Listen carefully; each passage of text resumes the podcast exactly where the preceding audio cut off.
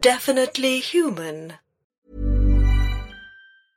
Ready to pop the question? The jewelers at BlueNile.com have got sparkle down to a science with beautiful lab grown diamonds worthy of your most brilliant moments. Their lab grown diamonds are independently graded and guaranteed identical to natural diamonds, and they're ready to ship to your door. Go to BlueNile.com and use promo code LISTEN to get $50 off your purchase of $500 or more. That's code LISTEN at BlueNile.com for $50 off. BlueNile.com code LISTEN. Burrow is a furniture company known for timeless design and thoughtful construction and free shipping, and that extends to their outdoor collection. Their outdoor furniture is built to withstand the elements, featuring rust-proof stainless steel hardware, weather-ready teak, and quick-dry foam cushions. For Memorial Day, get 15% off your Burrow purchase at burrow.com slash ACAST and up to 25% off outdoor. That's up to 25% off outdoor furniture at burrow.com slash ACAST.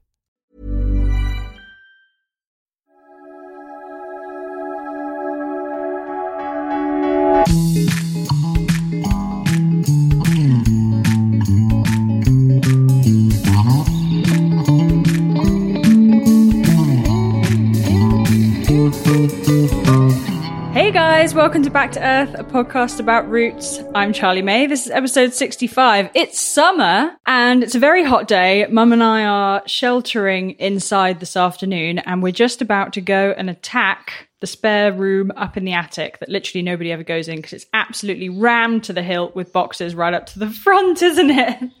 All our history in one room. Yeah. so mum thinks that there's a whole load of baby stuff, kids stuff, books, toys, I don't know, you name it, sort of up there from when we were little. And so we thought, you know, before we start buying too many things for our little girl, it would be a good idea to go through what we've got um, and just have a rootle around really and have a sort out. I don't know what we're going to find, but it's going to be fun.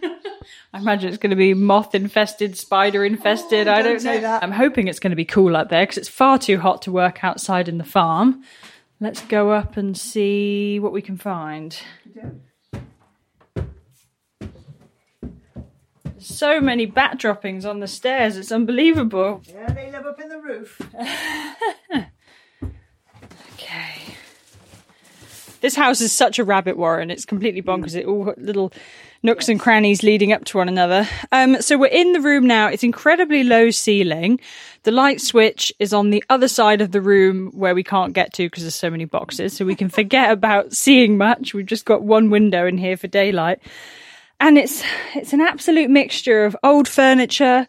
There's some kind of 70s bicycle in front of It's a me. chopper bicycle that was all the rage in the 70s. Oh, wow. It's the original that my nephew had. Yeah, my God. 70s, 80s. I imagine it's quite a collector's item mm. now. Absolutely. There's old pictures here. Look, there's an old surfboard. What's that? A toboggan? S- toboggan. Sled? Yeah. yeah, old cabinets, old suitcases, old fashioned suitcases, all boxes from when I moved down from London, old Charlie May boxes, my whole collection, old carpets. I mean, you name it. I sort of use you as a bit of a storage area for my own bits because I don't have enough room at home. yes. So. Begin, Yeah, I know. Head scratch. I mean, it would be good to have a bit of a sort out up here anyway. What is that? Some rusted old box Mum's just pulled out. This was my father's. This is a um, first aid kit. Oh my god, is it? I oh Yeah, wow. lint and pla- what's that? Lint? What do you do with lint? Lint. Well, you used to put put lint over a dressing after you'd cleaned it before you bandaged yourself up. Okay. iPad, medicated wound dressing, all still in its original packing look. oh wow, that's proper old school packaging, isn't it? Everything's Yeah. ca- packaged in paper, not a bit of plastic in sight. No, I'm seeing a hint of. Oops. I'm seeing a hint of children's toys that I would have remembered when I was younger, but I doubt anything turns on now. Play school. I see something that's good for baby. What's that there? well, you call it a bassinet. I don't know what you call it, but it's I don't know how to get into it. It's all wrapped in plastic. Well, it looks like a kind of baby basket. I don't know if this is sleep approved. I didn't use this one. It was Oh, given right. to me by um, mother-in-law, but it is a baby's basket. I'm unsure about it. It's hideous. Well, that's why I never used it. but it's historic. Yeah, it certainly I is. think your father probably slept in there. Do you think? Absolutely. Probably painted with lead paint or something. Probably. Probably. Right. Leave. Oh God. the dust. Better without that. Okay, fine. Let's have a bit of a sort out then, and once we find anything of interest, I'll come back to the podcast. Otherwise, it's going to be hours and hours of us just rootling.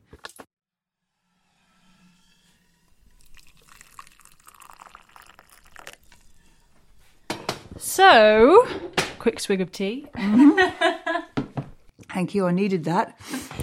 We have spent ages going through the attic upstairs, but we've done so well. I'm so proud of us for going through all that stuff because I had no idea how far back a lot of it went. We went up there for baby things and we didn't do very well on that front, did we? No, and I remember now all the things that were relative have been given to little brothers for their children's children and whatever, and all we've got left now in children's gear is toys that you had. Yeah, we found umpteen little baby books and toys and things like that. Maybe when she's a bit older, i.e., six months plus, that she can start playing with. But at mm. least we've put it all in in a corner and we know what we've got. We have salvaged some very interesting paperwork, which I've gathered here on the table. I've been sifting through things of interest, and I mean, some of this stuff goes back to 1915, 1916 Yes. God knows what's in that box. We haven't looked at that one yet. old scrolls and things like that. How they used to do accounts.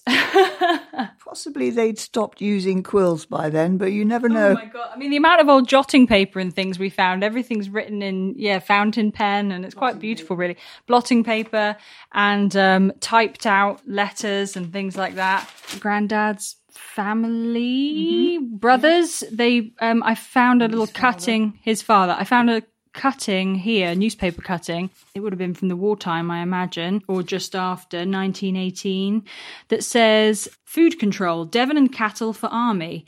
As will be seen in our advertisement columns, the following have been appointed official buyers for Devon in connection with the scheme for the purchase of cattle for army purposes, and one of them is W.J. May of Barnstaple. Kivel appointed chairman of the committee, North Devon and West Devon.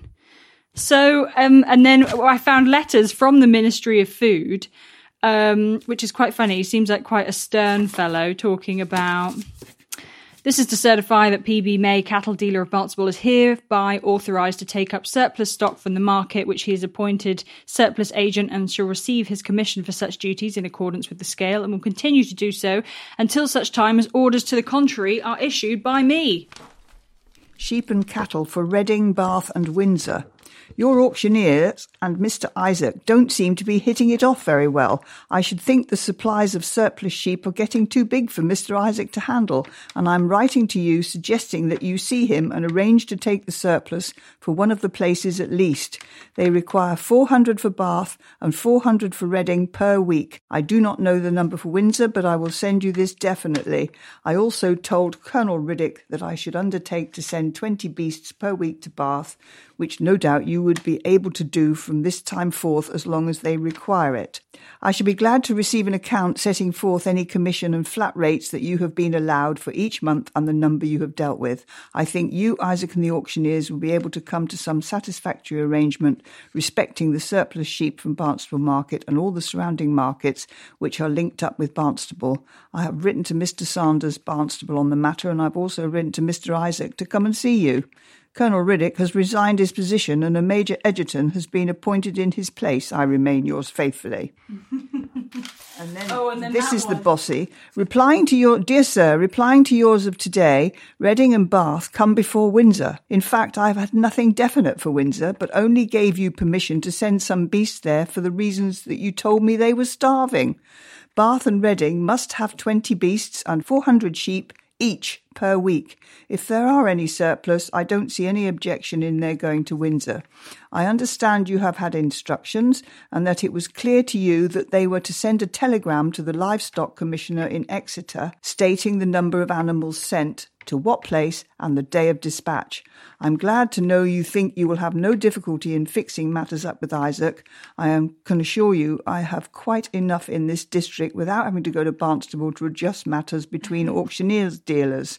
With kind regards. So, what is a beast? A beast is a bovine animal, a cow, a steer, a heifer, a bull. And your grandfather and all his brothers, they were livestock cattle dealers and they would go to all the markets everywhere. Every day they went to a market somewhere and they would be buying beasts and sheep.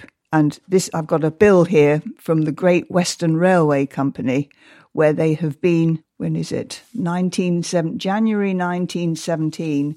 And there's a bill here to send 12 medium beasts and six small beasts from Chichester to Barum, which is another, the old fashioned name for Barnstaple, on the train.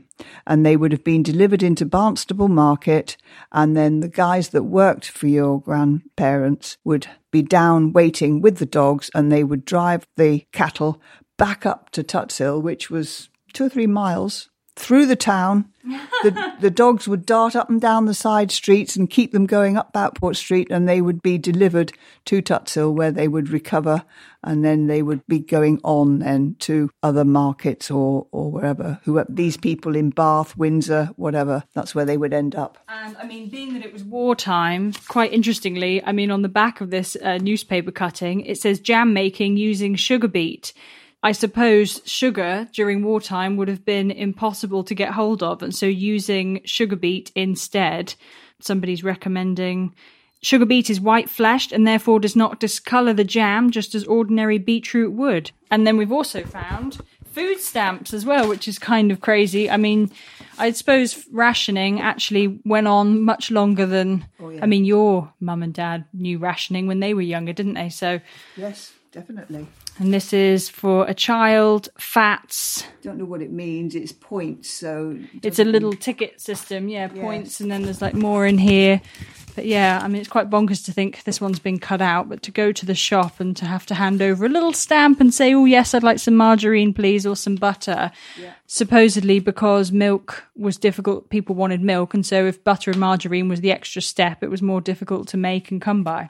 So this, I found a little book here, which is unbelievable with the amount of different sheep and things that are being sent and the price as well. I mean, the amount of money that they were making back then for sending all these animals. I mean, well, actually, would this have been pounds or shillings? I don't. Well, that's pounds, shillings, and pence. Okay. And what does that mean?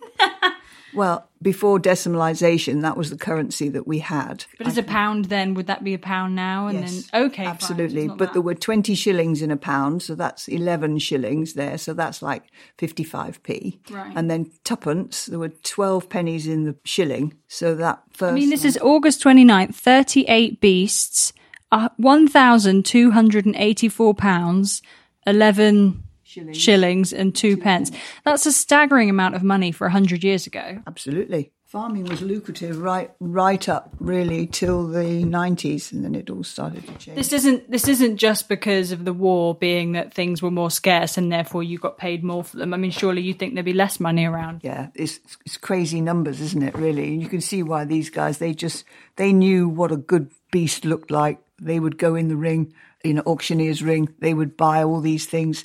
They would have drovers that would take them to the railway station. If it wasn't too far, they'd have a lorry, but mostly it was on the trains. I mean, I guess it just blows my mind to think that animals were being driven all around the country by train when I would think 100 years ago, London would have been very rural and you would have had farms and, you know, everybody would have had their own sheep and cattle and everything surely locally. So, yeah, just the idea of it being sent from Devon up to London and Windsor and, you know those places were still cities and there was a lot more meat eaten in those days. That's true. People used to eat meat and nothing else. Mm. Beef was cheaper than chicken. I mean, that kind of makes sense. It's such a huge animal versus I don't I don't understand how chicken is able to be so cheap these days.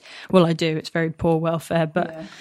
Um, we found so many old things in terms of, you know, old shaving gear and little cigarette boxes and lighters and stopwatches. I found some bullets. I mean, you said that granddad was in a sort of dad's army type of regiment. He was the Captain Mainwaring of dad's army around here. Yes, he was Major May. Because he was a farmer, he wasn't allowed to join up. Oh, he had right. to look after the area and provide people with food.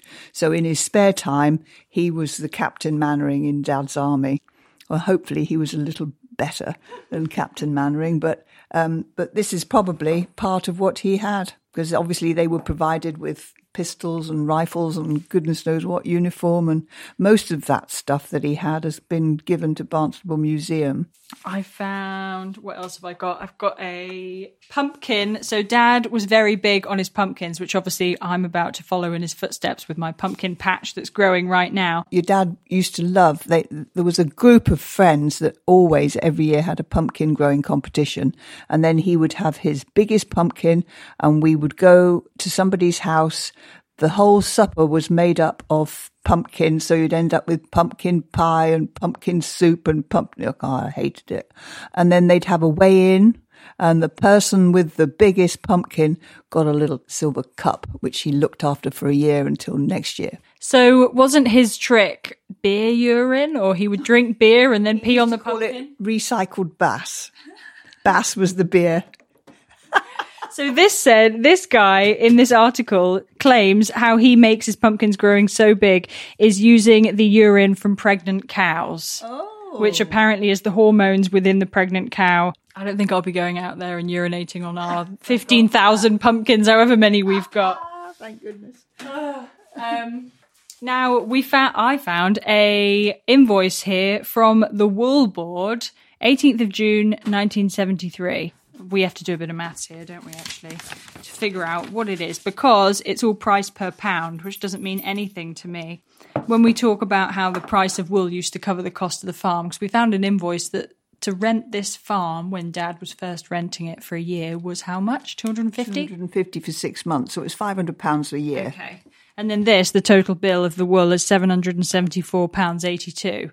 Yes. So yeah, it So really paid did. the rent for the farm for the year. There was a lot of money to be made from wool. But everything was made of wool, wasn't it? Absolutely, Yeah. absolutely. And it's a shame. It costs so much now to shear the sheep, but you've got to do it on welfare grounds. It's like wearing lots of overcoats. If you went through a heated summer and weren't allowed to take your overcoat off, it's not fair, is it? No. So we take it off because it's better for the sheep and they're happy once they've got it. But of course, these days, the wool board are offering 18 pence a fleece, uh, 18 pence a kilo rather, which is nothing and it costs nearly two pounds to shear the sheep. And there's only two or three kilos on a sheep.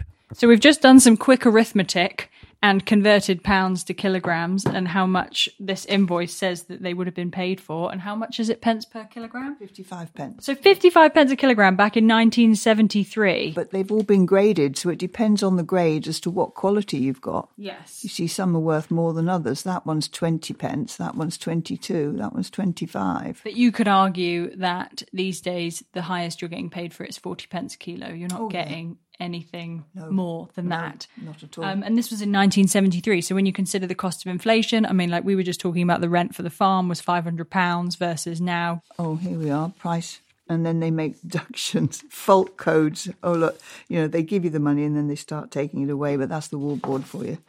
That's never changed. No. Interesting, Well, though. no, really interesting. Really, paying- they were paying double yes. what we're paying now.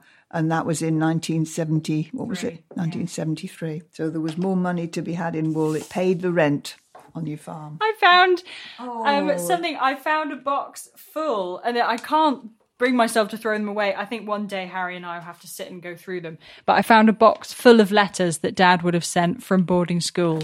Every Saturday they had to sit down and write a letter home to mummy and daddy. Yes. I mean, there's a whole box of them. It's unbelievable. It's just Everyone yeah. mummy and daddy have kept. This one says, "Dear Mummy and Daddy, I hope you are well. I'm not." And th- is that sanitarium? I'm now in the sanitarium with one side of my neck hurting when I touch it. It's something to do with my glands, and I've not found out exactly what it is yet, but I'm taking penicillin.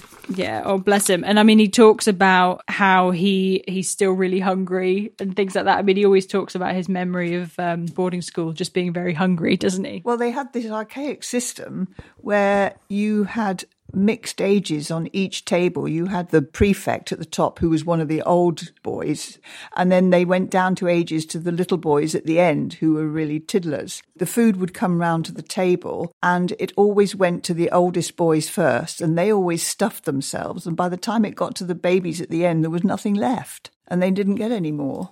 And the old boys had the ability to call the food back. If they wanted seconds, they would woof their food down and call the food back so that they get seconds before the ones at the other end even had firsts. Oh, so mean. yeah, so your dad was always hungry. We went to Cranleigh School, didn't we? And he Yes. he showed us this is the chair I used to stick my head in when I got a beating or got a smack or He had what to was go it, to the, cane? he had to go to the headmaster's office for a beating, and that was the chair you put your head in while you had your backside smacked with a cane. I'm glad times have changed for my daughter. oh God, it's so sad. Dear mummy and daddy, I hope you're well. I am not. I think that's lovely. Ah, the good old days. Check them out. They're a nice place to visit, but not to live. In the meantime, you can follow us on Instagram at Back to Earth Podcast, on Twitter at Back to Earth Pod, and on TikTok at Back to Earth Charlie. Music is by John Day, artwork is by Eric Chow, and this episode was edited by my tired husband, David Knight. Thank you guys, and thank you for listening. If you want to support Back to Earth, you can rate and review the show on iTunes or wherever you listen to podcasts. And why don't you check us out on Patreon at patreon.com forward slash definitely human. Back to Earth is a definitely human production. Okay, bye guys! What was It was a snore! Why would you be snoring? Because you're tired, and Oh, I'm I tired, and we're both so tired. Even when we're on a budget, we still deserve nice things. Quince is a place to scoop up stunning high-end goods for 50 to 80% less than similar brands. They have buttery soft cashmere sweaters starting at $50, luxurious Italian leather bags, and so much more. Plus, Quince only works with factories that use safe, ethical, and responsible manufacturing. Get the high-end goods you'll love without the high price tag with Quince. Go to quince.com slash style for free shipping and 365-day returns.